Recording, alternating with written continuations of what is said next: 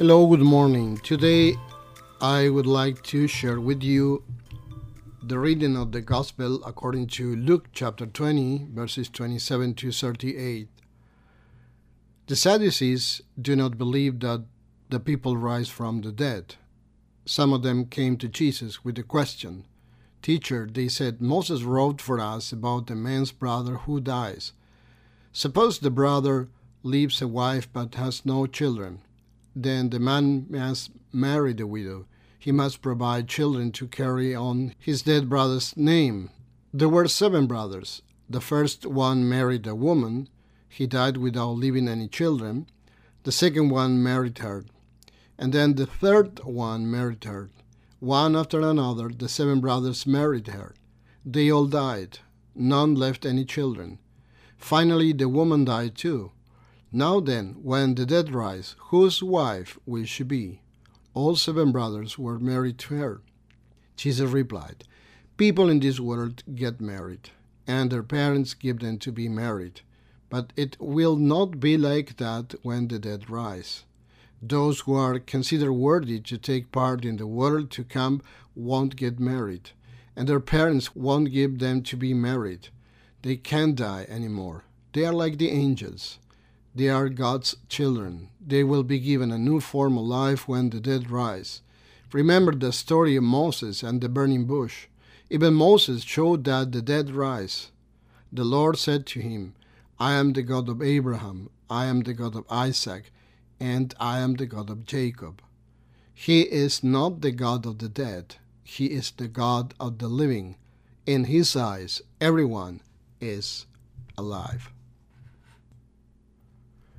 Surely some of us have already climbed one of those very high buildings. Before the pandemic, I had the opportunity to visit New York City, and that time climbed to the top of the 102 story Empire State Building. When going up with the elevator, people don't realize the acceleration and the great vertical speed that these elevators reach. It's an impressive movement, you feel it a little bit in your stomach or you hear it in your ears. And when the elevator stops, your body seems a little lighter than normal. The person who likes to be interested in the technical features will realize that the very powerful electric motor is hidden there. If you allow me the comparison, this elevator looks like the resurrection of our Lord Jesus Christ. Despite the gravity of death, Jesus comes back to life and rises from the grave on the third day. If we observe this world, apparently we're only death, fear, war, violence, aggression, mourning, sadness, depression, human misery, etc., etc., prevail everywhere, we have to say that all this clearly doesn't represent God. It is truly a contrast to Jesus Christ, who defies the death laws of this world to give us something new, good, and powerful. Christ challenges the powers of darkness and the devil, and he wants us to live a different kind of life, with a different mindset. He defies all that doesn't bring life. With his own resurrection, he shows that he does have the power to change everything and today we need to know that the same power of Christ's resurrection is present in all believers who decide to truly believe and trust Him. That power that defies any physical and human law is also available here to our church, to our Redeemer Lutheran Church, to all those who decide to believe in truth and show confidence, trust in Him. Just like the speed of one of those elevators, the power of Christ that is not human can ascend from the underground of sadness and human misery to the viewpoint of joy. And each time it ascends, it goes through the floors of faith, peace, miracle, healing, wholeness, and finally resurrection. Our Lord is already risen. He was resurrected only once. He's not risen just one day year at Easter. We are gathered here in the church because he was risen 2,000 years ago. Just as we say on Easter, we have to say it every day The Lord is risen. Hallelujah. He is no longer dead. He is no longer in the grave, but he lives. What a great upward movement. The question for this morning is if you truly believe in him, are you opening your heart to him, letting the power of Christ's resurrection dwell in your life? Today, although it's not Easter day of resurrection, we have to talk about the topic resurrection. Every Sunday is like a little Easter Sunday.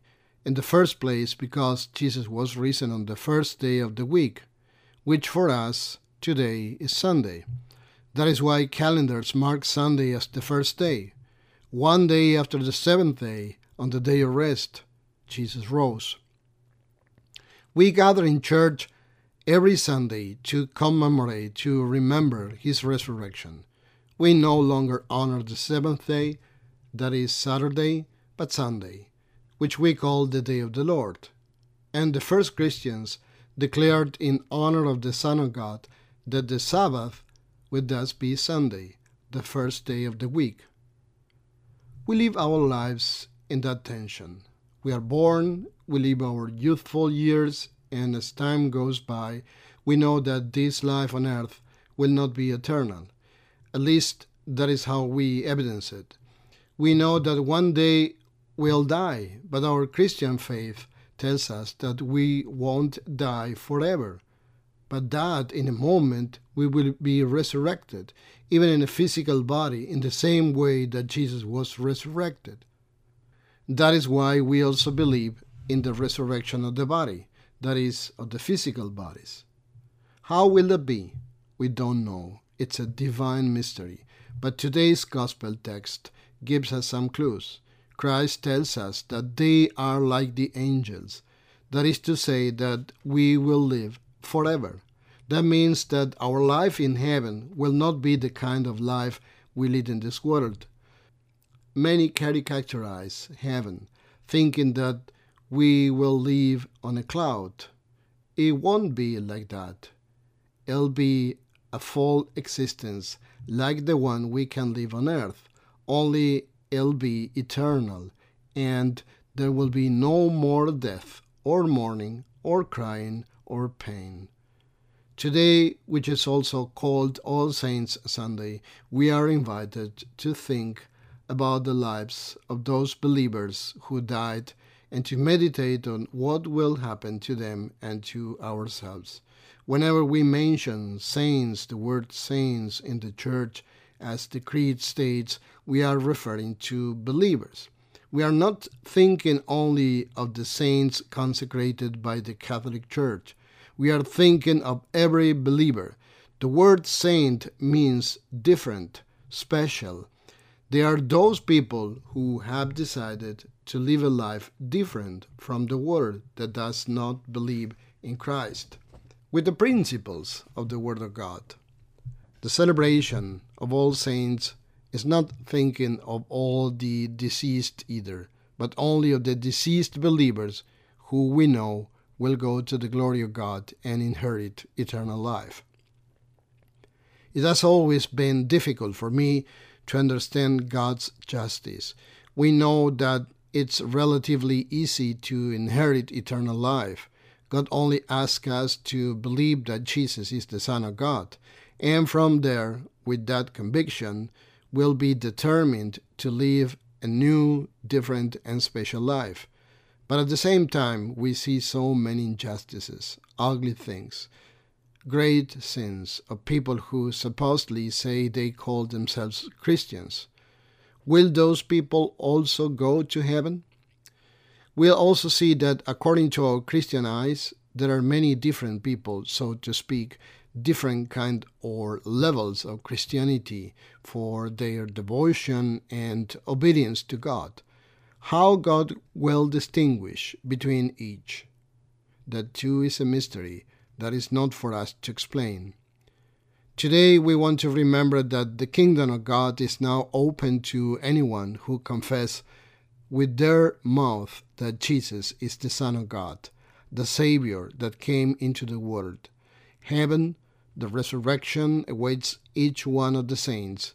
the most devout and the less consecrated, to all equally. That is Jesus' promise. Therefore, let us live in this life, certain that this life will not be eternal. A final reward awaits us. However, as I said, we live in that tension of living here on this earth with its beautiful things and also with its horrible things, trusting that God sustains believers until the end of time, in the same way that He sustained our loved ones who have already gone to meet the Lord. Let's live this life enjoying what God gives us, but at the same time, also with our mind set on heaven. That way we can weigh what are the most important things in life. Let us ask Christ that He awaken in us that faith that allows us to believe in the power of His resurrection that is available to us here and now and after our life. I wish the peace of God, which transcends all understanding, will guard your hearts and your minds in Christ Jesus. Amen. I wish you a very blessed week.